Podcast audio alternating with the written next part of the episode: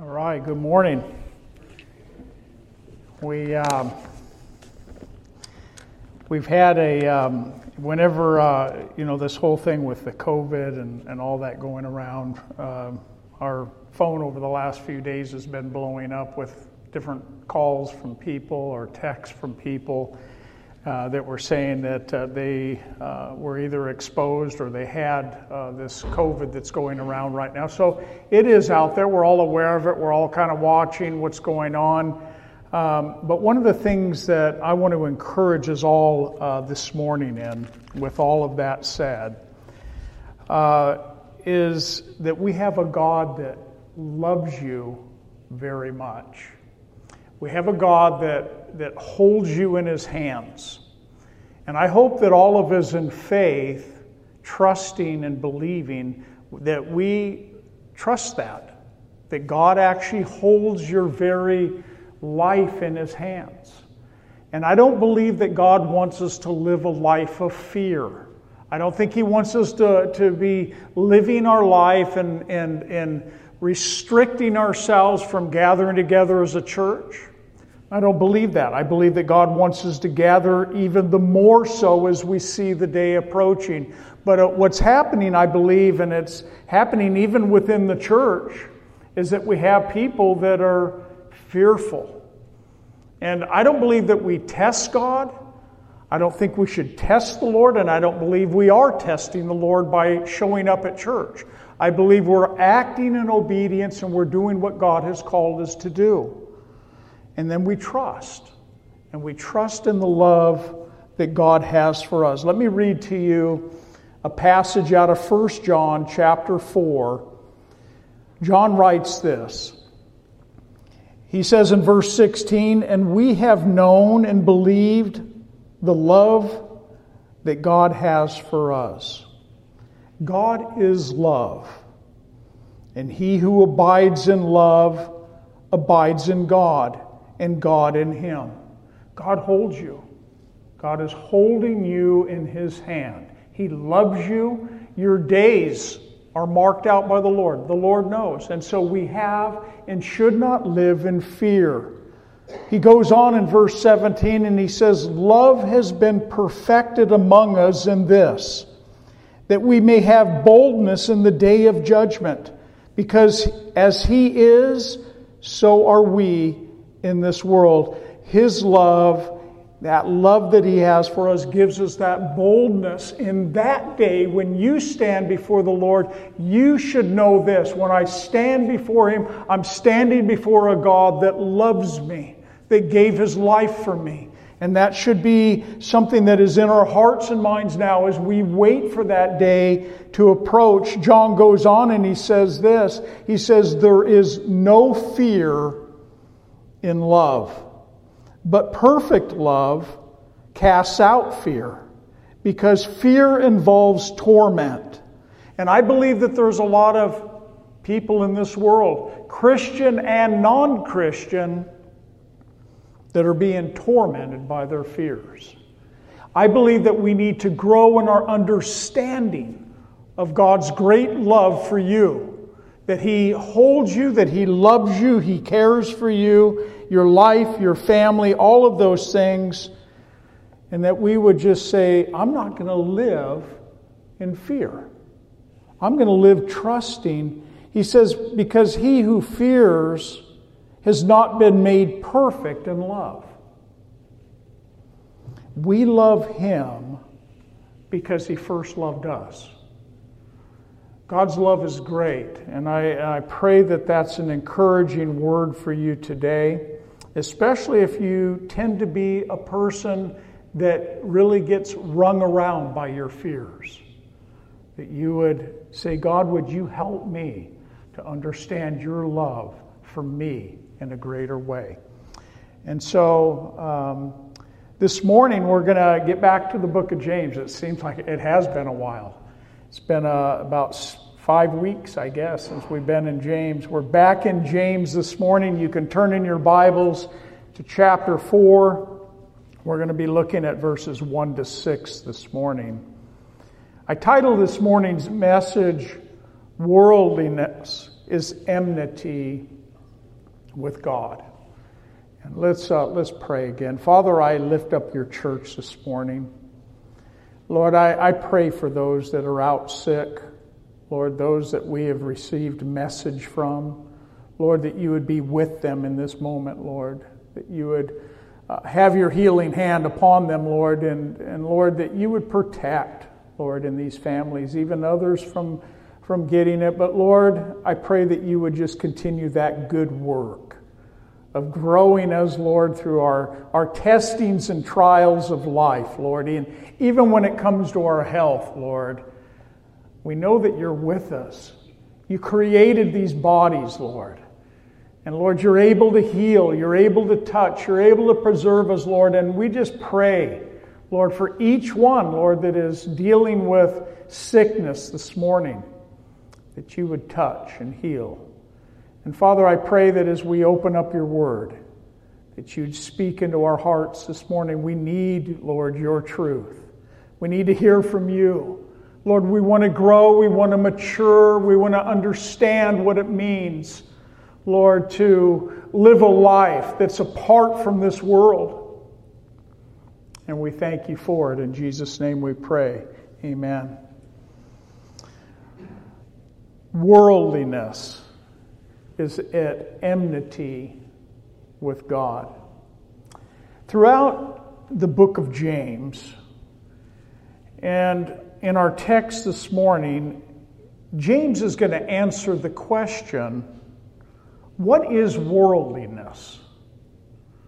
And I, I, believe that we probably, if we ask that question, we might get different responses from all of us this morning. What is it to be a worldly Christian.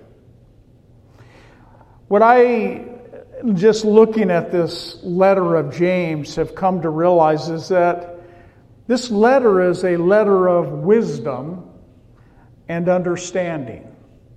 James is wanting to impart to a church, to a, a group of believers, not one particular church, but a group of believers this issue of wisdom and understanding, and he brings out all sorts of topics for us to consider in this letter. It's a letter of faith and works. We might say that this letter is living what we believe. We, we know what we believe, but are we living what we believe? Starting in chapter 1 for those of you that have been here through this teaching. In chapter 1, we, James wrote about having joy in trials. He talked about faith without doubting, enduring temptations from within, being doers of the word and not hearers only. He defines pure religion before God and not showing partiality or becoming judges of others. He says faith without works is dead.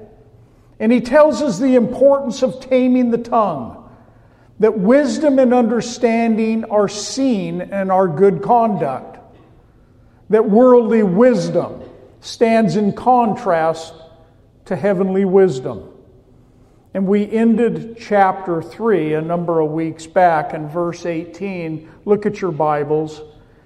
Now, the fruit of righteousness is sown in peace by those who make peace.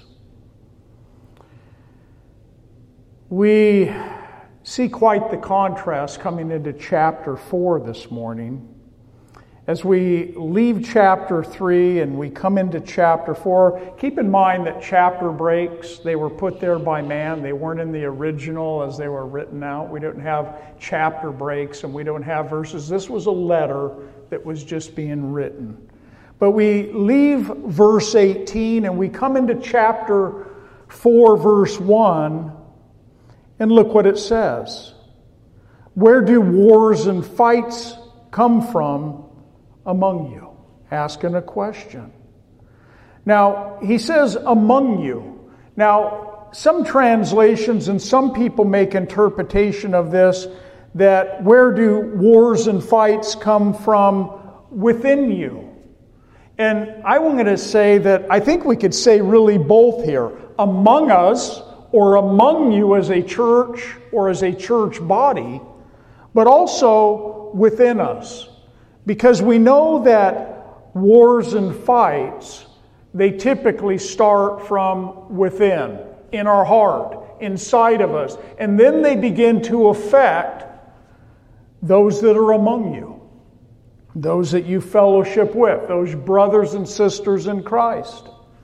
James is making it a point here to talk about worldliness and what is the cause? What is it and what's the cause of it? These wars and these fights that come from among you. He goes on in verse 1 Do they not come from your desires for pleasure that war in your members?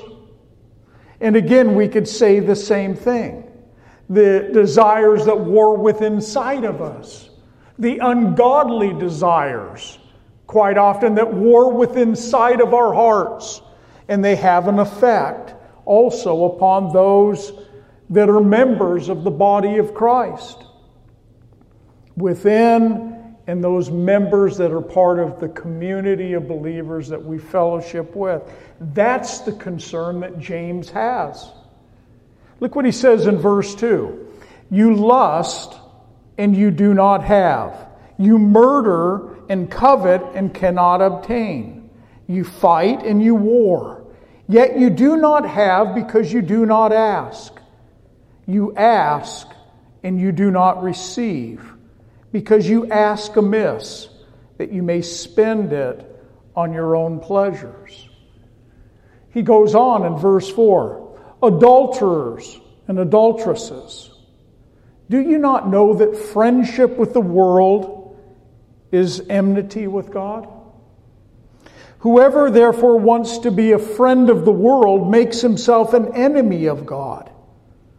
Or do you think that the scripture says in vain, the Spirit who dwells in us yearns jealously, but He gives more grace. Therefore, He says, God resists the proud, but gives grace to the humble. That's our text this morning. In verses 7 to 10, and we'll look at that next week, and I'll give you uh, a hint of where we're going to go with that. Next week's title is The Cure for Worldliness. We might say that James in this letter is addressing the sins of a worldly church. The church, it didn't take long for the world to start creeping into the church. And we as Christians, we ourselves know. If you've been a Christian for any length of time, you know that there are times where this world wants to creep into your own life, your own walk, your own relationship with the Lord. You might have started out real well when you gave your life to Christ, knowing that your sins had been forgiven, and, and wow, just rejoicing in that. And then in time, those things of this world and our flesh begin to creep in. It didn't take long in the early church. You see, worldliness is sin. Worldliness is something that James speaks a lot about in this letter. It's for any of you that have read the book of James before, you know, whenever you pick up the book of James, you go, wow, that's a hard hitting letter. He says so much and he gets into all of these areas that quite often we all struggle in or have struggled in. Here's some of the things that James speaks about in this letter, and this isn't even all of them. He says that we struggle at times with unbelief or having a lack of faith. Anyone been there? We struggle with those things. He spoke of that to the Christians. Remember, this letter is being written to believers, to Christians. He spoke about uh, anger in, in James 1:19 and 20. He talked about bitterness in James 2 7, jealousy and partiality towards others in James 2 9. He talked about the tongue in James 3 5 and 6. Bitter envy and self seeking in James 3 14 to 16. He talks about warring and fighting in our text this morning in, in James chapter 4. Speaking evil and judging in this text.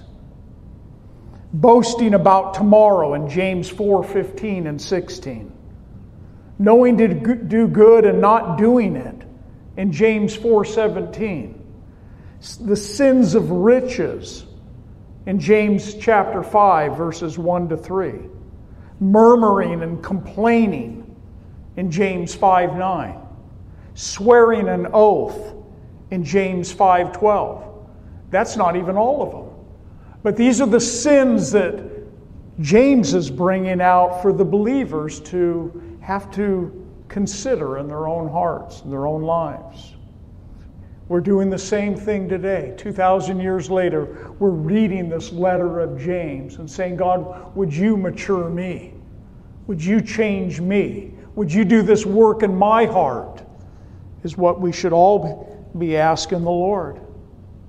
In chapter 1, James says that sin comes from temptation. I think we all know that. Sin comes from the temptations from within. But each one of us, James says in verse 14, each one is tempted when he is drawn away by his own desires and enticed. And then when desire is conceived, James says, it gives birth to sin and sin, when it is full grown, it brings forth death. That's sin. That's the struggle that we all have when it comes to temptation. And we all experience that. It's what we yield to, it's what we give in to that makes the difference. You see, we can have victory over sin. God has given us the victory shout over sin, but we must do it God's way. In chapter 2, sin makes us a lawbreaker. We read in chapter uh, 2, verse 9. But if you show partiality, you commit sin and are convicted by the law as transgressors. For whoever shall keep the whole law yet stumble in one point, he's guilty of all. For he who said, Do not commit adultery, also said, Do not murder. Now, if you do not commit adultery, but you do murder, you have become a transgressor of the law. You see, there's a lot of laws and a lot of things that are said in God's Word that we should do or not do. But there's a lot of times that we are not always in agreement with what God's Word says. We say, well, that's too hard, that's too much, I can't do that. And we, in a sense, we become a transgressor of God's law, God's Word, what God has said to us. We transgress that in our actions and just saying, I'm not going to go that way. I'm not going to live that way. I can't do it to that extreme. I can't, li-, you know, and we, in essence, we are transgressing the law of God. Sin is the transgression of the law. In chapter 4, we read that sin speaks evil of God's law. In James 4:11, do not speak evil of one another, brethren. He's speaking to Christians. He who speaks evil of a brother and judges his brother speaks evil of the law and judges the law. But if you judge the law, you are not a doer of the law, but a judge. Again, we can't pick and choose what part of God's word we want to be obedient to. It's God's word, all of His word to us. And God, would you change me? In these areas. And in chapter 4, at the end of chapter 4, and verse 17, James says that sin is failing to do what is right.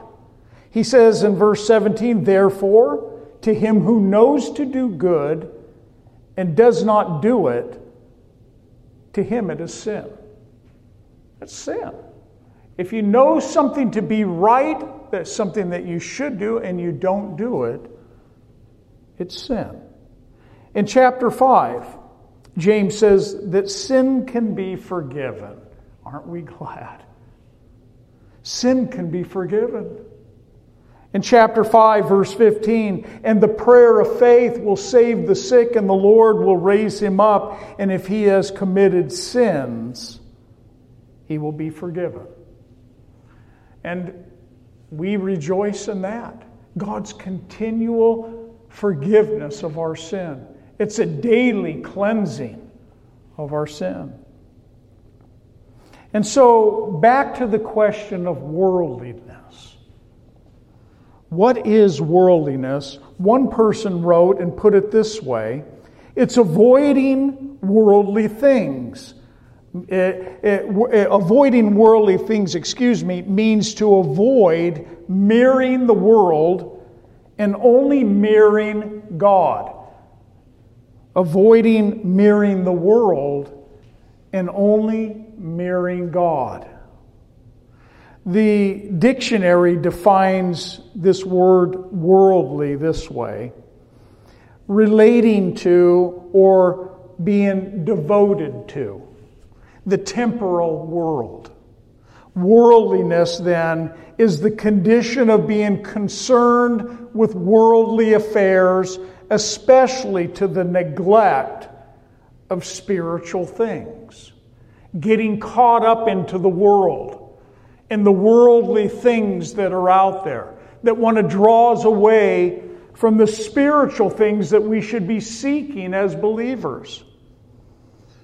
We're wanting to define what is a worldly Christian. And quite often when we think of a worldly Christian, we think of, you know, those big five things that Christians don't do.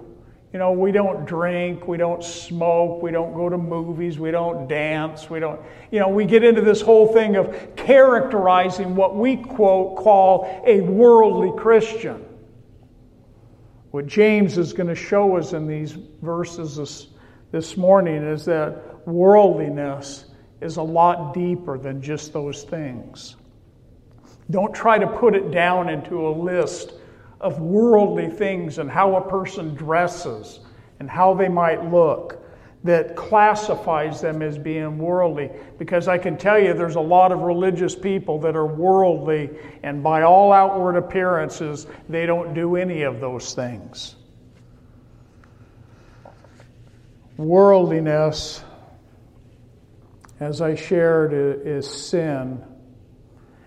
It brings out and it comes out in all sorts of different ways within the Christian life.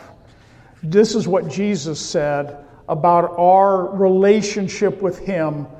When we gave our life to Christ, He said this to His disciples the last night before He was arrested.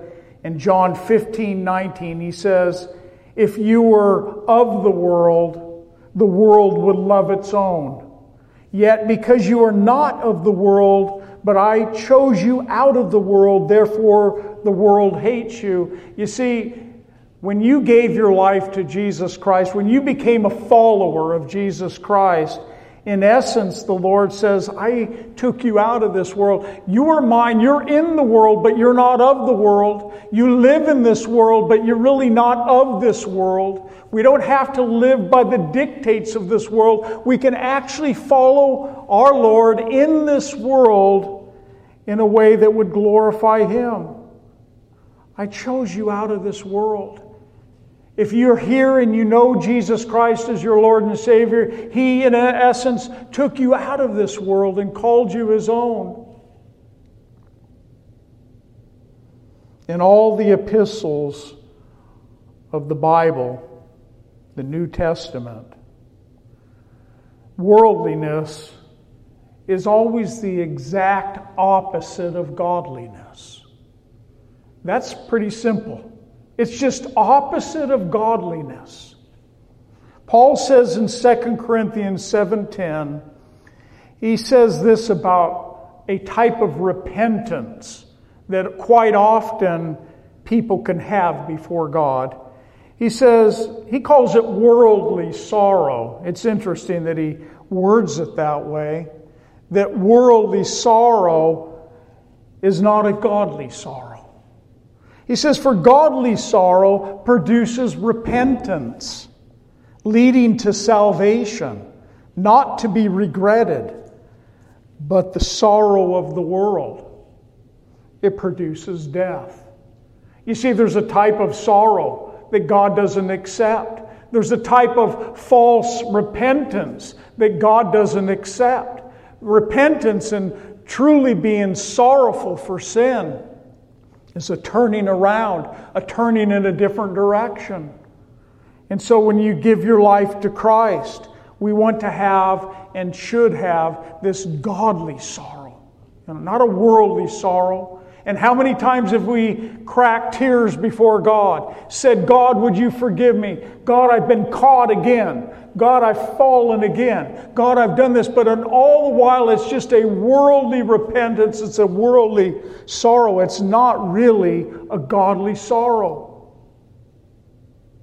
John wrote in 1 John 2:15.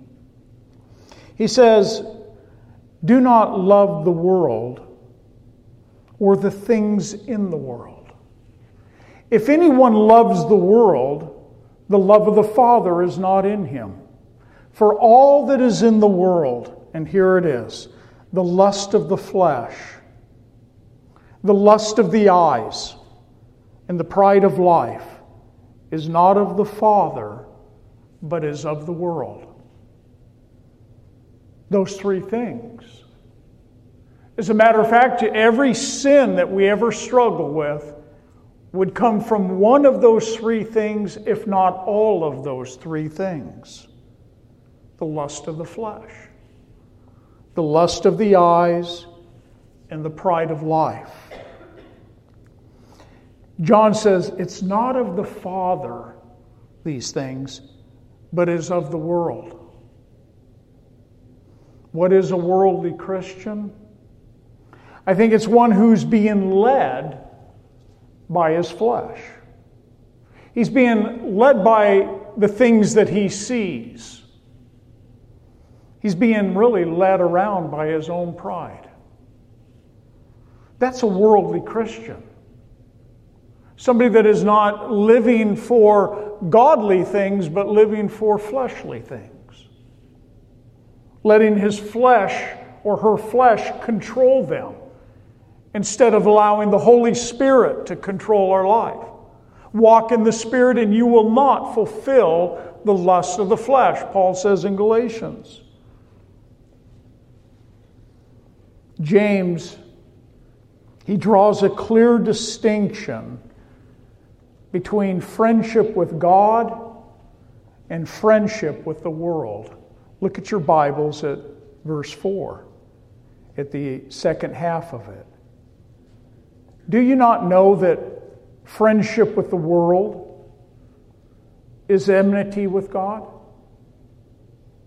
Whoever therefore wants to be a friend of the world makes himself an enemy of God. Wow. That's straightforward. That's to the point.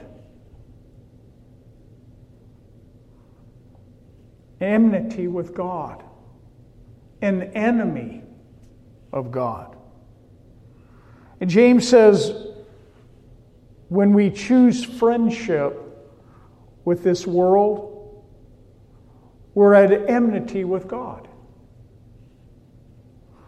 Or we could say it this way it shows hatred towards God. You know, well, that's a big word. Hatred towards God. But that's actually what the word means enmity. It's hatred, defined as hatred. Hatred towards God, enmity is opposite of agape. It's opposite of God's agape love. And so, being a friend of the world, we make ourselves an enemy of God.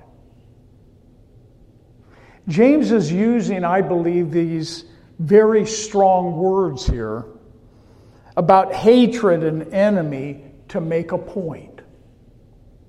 If you choose friendship with the world, you're choosing to live, we might say, to live a life in the enemy's camp. We make those choices to do that. Even as Christians, we make a decision of where our camp is going to be. If you choose to live in the enemy's camp, the things of this world, then in essence, James is saying that you are at enmity with God. You're an enemy of God. He thought, well, I didn't know I could be an enemy of God. I'm a child of God. But we can live as Christians in a worldly sense of living in the world. In essence, that relationship that you have with God is likened to being like an enemy of God because we can't do both. John wrote in 1 John 5:19 He says, "We know that we are of God, and the whole world lies under the sway of the wicked one." Did you know that?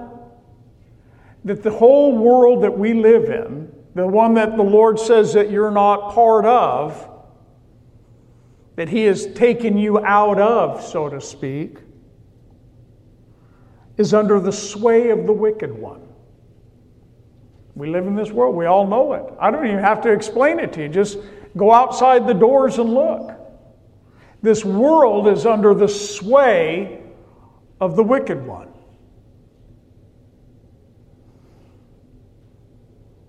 Here's worldliness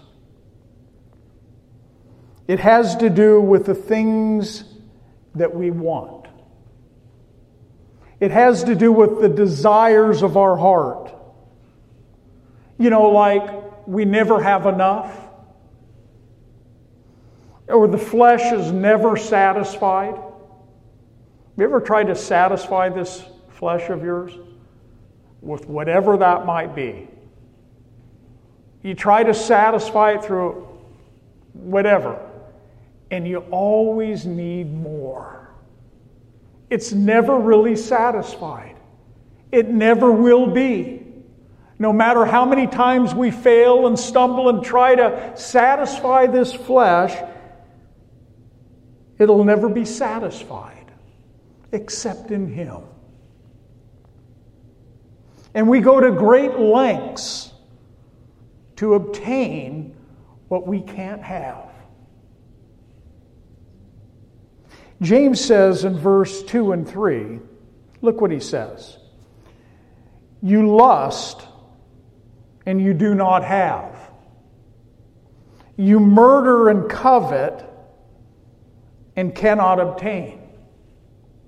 You fight in war, yet you do not have because you do not ask. You ask and you do not receive because you ask amiss that you may spend it on your own pleasures. Do you notice how he's just pointing that to those he's writing to? You lust, you murder and covet, you fight in war. You do not have, you do not ask, you do not receive and you spend it on your own pleasures. James is being very straightforward. And keep in mind, we're talking to Christians here. We would want and hope maybe that we're talking about unbelievers here. But we're talking about Christians that are reading this letter. James says, You do not have because you do not ask. Our flesh wants and it will go to great lengths to get what it wants. Even as James is bringing out here, murder, covetousness, fighting and warring. You know, and, and all of these things that we look at and go, I didn't know that Christians were murderers. But for those of us that would want to try to sidestep that question, then what did Jesus say in the Sermon on the Mount? About what we would say out of our lips is murder. You see, even as a Christian, and James is saying it and putting it in such words that it seems very harsh. But I can tell you that within the realm of a church, within the, our own hearts, and with amongst Christians, there have been a lot of Christians that have been murdered in the church. There's been a lot of Christians that have been murdered in the mission field through another brother, through another sister that has allowed their flesh because it wants it wants to be ahead. It wants, whatever it is, there's motives behind all. And we fight and we war with one another. You see, we're getting really to the crux of what worldliness is. It's not just in how you dress and the, the five bad things that we call that you don't do. And then James says here that you don't have because you don't ask. You want, you desire, you go to great lengths to satisfy your own pleasure, your own self, your own wants. You covet after other people's things. You do all these things. You murder with your heart and your lips. Yet you've never even asked. You don't even ask the one who can give. You simply will go the route of trampling over those to get what you want. You ask amiss that you may spend it on your own pleasures. You see, God loves it when we come with humbled hearts before Him and say, God, this is my need and desire. And if you were to have me to have this desire that I have, or this, Lord, would you supply that? Would you meet that need in my life? If we come before the Lord and we ask to satisfy self, you see, worldliness is about self. It's about self indulgence. It's about just meeting my need. And quite often, the things that we ask for, we ask amiss, that we may spend it on our own pleasure. You see, it's all about me, what I need and what I want, that James is wanting to address. Have you ever wondered when you ask God for something? You ask and you ask and you ask and God doesn't give it. I don't know how many times I've asked for this, and I don't get it. Is God even hearing? Is He even hearing my prayer requests? And the problem is we're asking amiss. We're asking for some, something that maybe God says, I know this would not be good for you. And he doesn't answer it in the way that we want it answered. And so we think, is he even hearing me? And he actually heard the very first time you asked. And he told you no the very first time you asked. You just didn't want to hear that. Because you were asking amiss, and God wants to protect us. He wants to, really, in essence, He saves us from ourselves. But when you ask, and it's God's will, and it's God's desire, God gives it to us. He loves you. He wants to impart those things. We don't have to step over people to get the things that our flesh says that it wants. I don't know if you know this, but if you don't know it, our biggest enemy is pride. I hope you all know that. That is your number one enemy. your pride. Pride is worldliness. Pride is lukewarmness. Pride, actually, in immaturity and fleshly desires and self centeredness, and all of these things are the things that cause wars and fights among you. Murder and covetousness and lack of answered prayers. And I'll add even lack of power in our lives as Christians. That pride will always stand in the way of all of that. It'll get in the way of, of all of that, our pride. The pride of life. The last of the seven churches in the book of Revelation is the church at Laodicea. It's referred to as the lukewarm church. It's also been referred to as the last days church. And I, I would say I would have to agree with that. The church of the Laodiceans. We read in Revelation 3:14, and to the angel of the church of the Laodiceans write, these things says the Amen the faithful and true witness, the beginning of the creation of God. He says this about that church I know your works, that you are neither cold nor hot.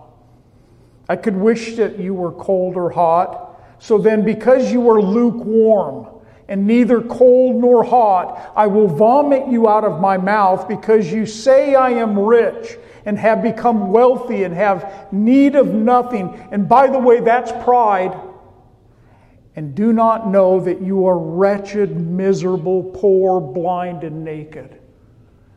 You see, that's a lukewarm church. What does a worldly church look like? What does a lukewarm church look like?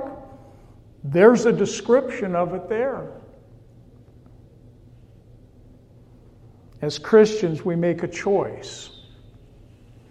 We make choices as Christians all the time to avoid worldliness. And in doing so, it, it requires effort. It requires effort on our part to avoid worldliness in our life. We have to have effort towards growing up, maturing in our faith, and not staying spiritual infants. Remember, I gave that kind of that theme to the book of James? about maturing and about growing up? Because this letter is that. It, it's being doers of the word and not hearers only. It's about maturing, it's about growing up as a Christian. What does a worldly Christian look like? I would say that it, it, it's one that is not seeking to avoid the worldliness that's out there in our world, the things that want to draw us in. It's a, it's a person that remains a baby in their walk with Christ. Been a Christian a long time, but I, I haven't grown much. You're probably going to find that you are struggled with worldliness. Paul said he gave prophets and evangelists and pastors and teachers to the church in Ephesians 4. He gave it to the church for the equipping of the saints, for the work of the ministry, for the edifying of the body of Christ. He says, I'm giving you these gifts within the church so that you'll grow up. That we would grow up into a perfect man to the measure of the stature of the fullness of Christ. God wants to do that through the Word of God and through the ministries of those within the church that we would grow up and that we would mature and it will cause growth to the whole body. Every one of you finding your gift and your part, working within the body of Christ, and to have a healthy church as a result of that. That's a healthy church. Paul equates worldliness with spiritual immaturity. In 1 Corinthians chapter 3 verse 1 to 4 he says he addresses the believers here at this church at Corinth. And he's really addressing them because they have worldly behavior. This is what he says. And I, brethren, could not speak to you as spiritual people, but as to carnal, as to babes in Christ. I fed you with milk and not with solid food. I couldn't feed you solid food, I had to give you milk. For until now you were not able to receive it, and even now you are still not able, for you are still carnal. You're still fleshly. We need to grow up. Paul says to the church of Corinth, you need to grow up. You need to mature. You need to get off of the milk and onto the meat. He says, for where there's envy and strife and division, see, here it is. Because they're carnal, because they're worldly, we could say. And where there's envy and strife and divisions among you, and wars and fightings, let's add that. Are you not carnal and behaving like mere men? For when one says, I'm of Paul and, and of another, and I'm of Apollos, are you not carnal? All your bickering of who you follow, and you know. Paul wrote in Romans 8 7, he says, The carnal mind, the fleshly mind, is at enmity. Here he uses it also. It's at enmity against God. For it is not subject to the law of God, neither indeed can be. Walk in the Spirit, and you will not fulfill the lust of the flesh. If you are a spirit led Christian, being led by God's Holy Spirit, then you will be subject to the law of God. A carnal mind, a fleshly mind, not even considering the law of God. Paul wrote similar words to James in his letter to the Corinthian church in, in uh, 1 Corinthians 1.11. Paul says this to them.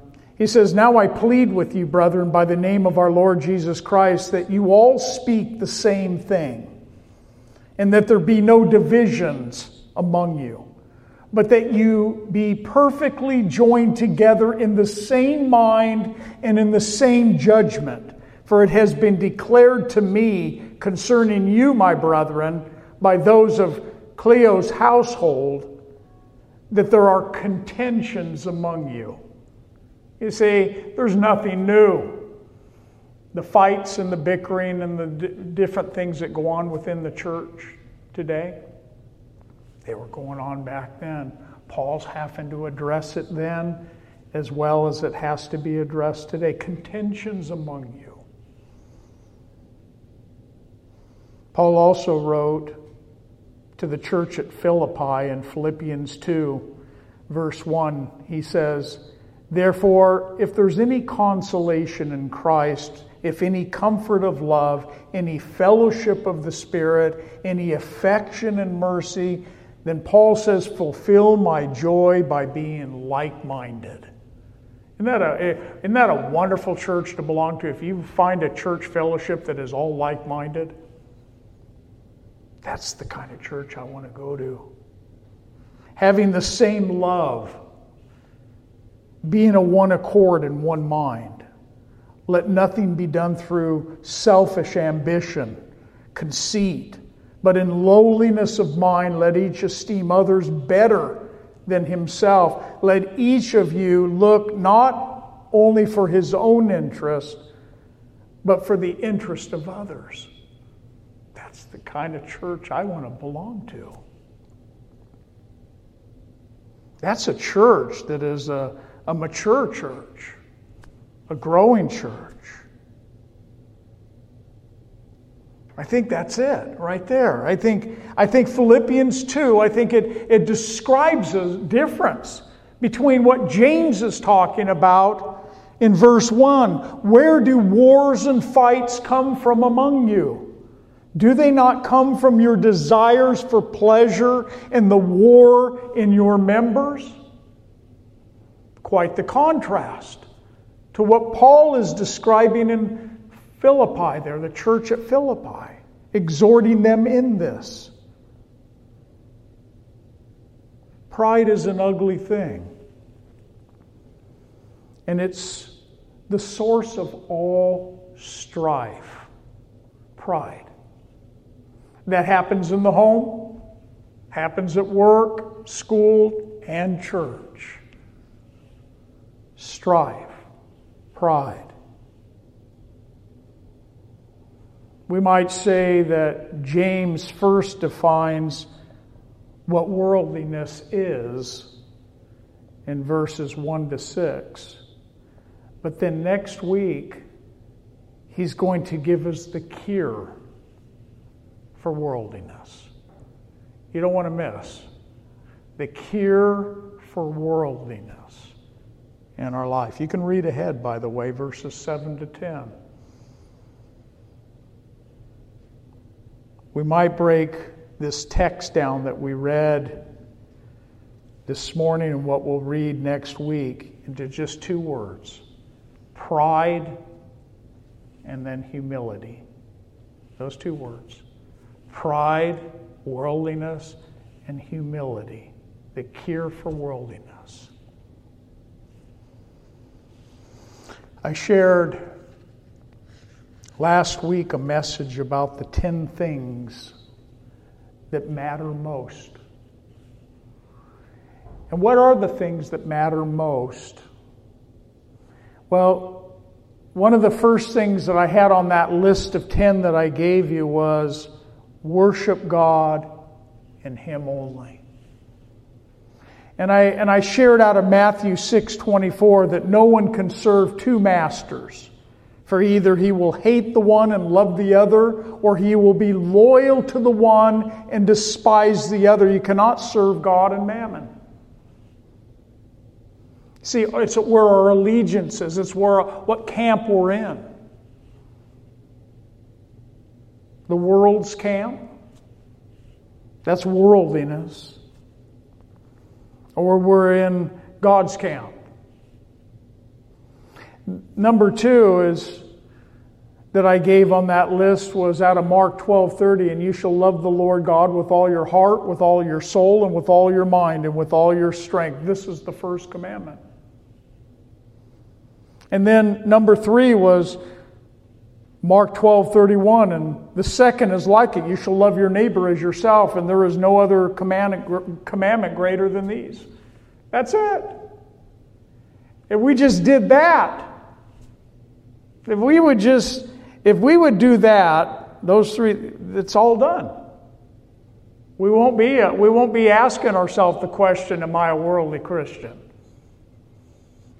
You loving the Lord God with all your heart, soul, and mind, and loving your neighbor as yourself. Not serving two masters. Have you ever tried to do that? One foot in the world and one foot following Christ. It's the most miserable place you can be. Either hot nor cold, as we read out of church at Laodicea. You got one foot in the world and one foot following Christ. It's like trying to walk that split rail fence. And if one leg goes on one side and one goes on the other, you're hurting. You fall on that like that. It, it's, a, it's, a, it's not a, a comfortable place to be as a Christian. I think we've probably all found ourselves to some degree in that place. If we just keep this order God first, others second, and myself last, then we were not going to have wars and fightings among us. That's it. That's simple. Just God first, others second, and myself last. If we do that in our homes, we do that in our church, we do that wherever we're at. We're not going to have wars and fightings and contentions among us. It's really that simple.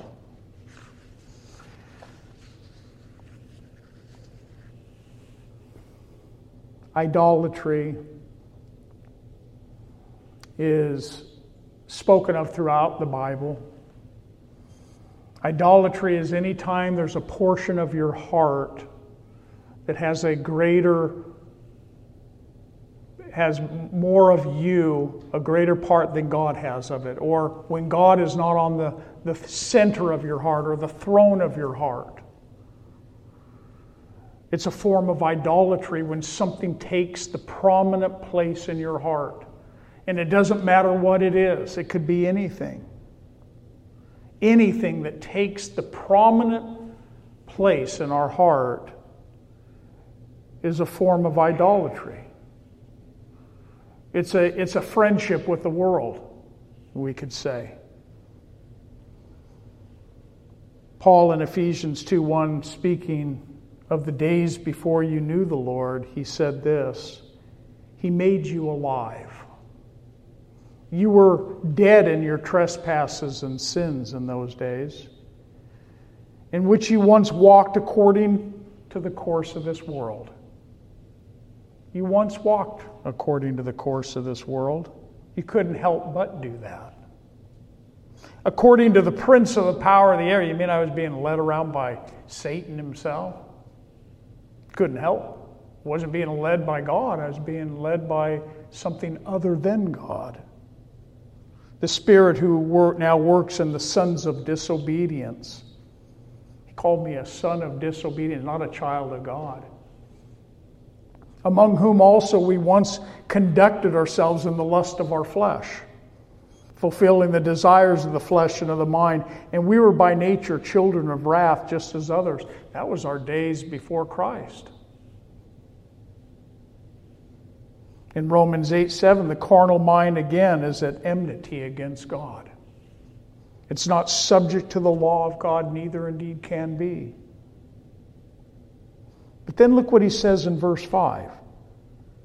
Or do you think that the scripture says in vain or to no purpose, the Spirit who dwells in us yearns jealously? Now, this has actually raised some questions of interpretation in this particular verse because some of your translations may have the Spirit there capitalized. And some of your translations may have it in lowercase. One meaning the Spirit of God, and the other one being the Spirit of man, your spirit within you. The King James, New King James, has it capitalized, what I'm reading from. The Old King James has spirit in lowercase. Could mean man's spirit within them. Or do you think that the scripture says in vain, the Spirit who dwells in us yearns jealously. Asking a question is what James is saying. Where's my interpretation? I lean towards that the Spirit here should be capitalized, as it is in my Bible. That it's speaking of God's Spirit that lives inside of us and jealously yearning for our full devotion before Him. You see, as I shared last week, God doesn't want just part of us, He wants every bit of us. He's a jealous God. He doesn't want just little bits of you. He wants every bit of our being body, soul, and spirit. He wants it all. He wants us to give our lives as a living sacrifice unto Him. In Exodus 34 14, we read, For you shall worship no other God for the Lord, whose name is jealous, is a jealous God. In Deuteronomy 4:23, Take heed to yourself lest you forget the covenant of the Lord your God, which he made with you, and make for yourself carved image in the form of anything which the Lord your God has forbidden you. For the Lord your God is a consuming fire, a jealous God. You see, God wants it all. And then in Psalm 79 5, How long, Lord, asking a question Will you be angry forever? Will your jealousy burn like fire? Jealousy. In God's perspective, His jealousy towards you is that He is yearning for you to give your all to Him. It's what He desires. He's jealous for that. He doesn't want us to have a divided heart. He doesn't want us to give an allegiance to the world and an allegiance to Him. We finish in verse 6, and um, I decided to stop on this verse for this morning because of the words, but He gives more grace. He's actually quoting, James is quoting Proverbs 3:34, which reads, Surely he scorns the scornful, but gives grace to the humble. Proverbs 3:34. God gives grace to the humble. What's our greatest enemy? Pride. But God gives grace to the humble. You see, if you want to experience the grace of God, then you need to be a person that says, God, I need your help. You need to help me with my pride. God, I, I, apart from you, I can do nothing. You see, pride will always stand in your way of receiving the grace that God wants to bestow upon you. Paul wrote in Romans 5:20 he says moreover the law entered that the offense might abound. When God gave the law it showed you how sinful you were. But where sin abounded grace abounded much more. So that as sin reigned in death, even so grace might reign through righteousness to eternal life through Jesus Christ our Lord. Where sin abounded, grace did much more abound. Where your sin was so ugly and it led to death, God's grace abounded and overflooded your sin. It continues to overflood your sin every single day. The grace of God. God gives more grace to the humble. He gives more strength to the humble. And we read in Hebrews 4:16. He says, "Let us therefore come boldly as Christians, let us come boldly to the throne of grace that we may obtain mercy and find grace to help in time of need." You can. You can come right before the throne of God boldly. Come right before the Lord and say, God, I need your grace. we come with a humble heart. We come with a heart that says, God, I need it. You'll receive it.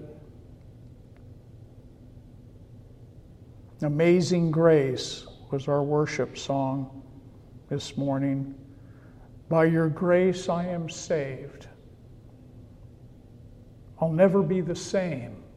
Part of the lyrics. God's grace. We need to know it, and we need to know it more, and we need to apply it to our life. We need to grow in the grace and the knowledge of our Lord and Savior, Jesus Christ. Father, I thank you uh, for the Word of God.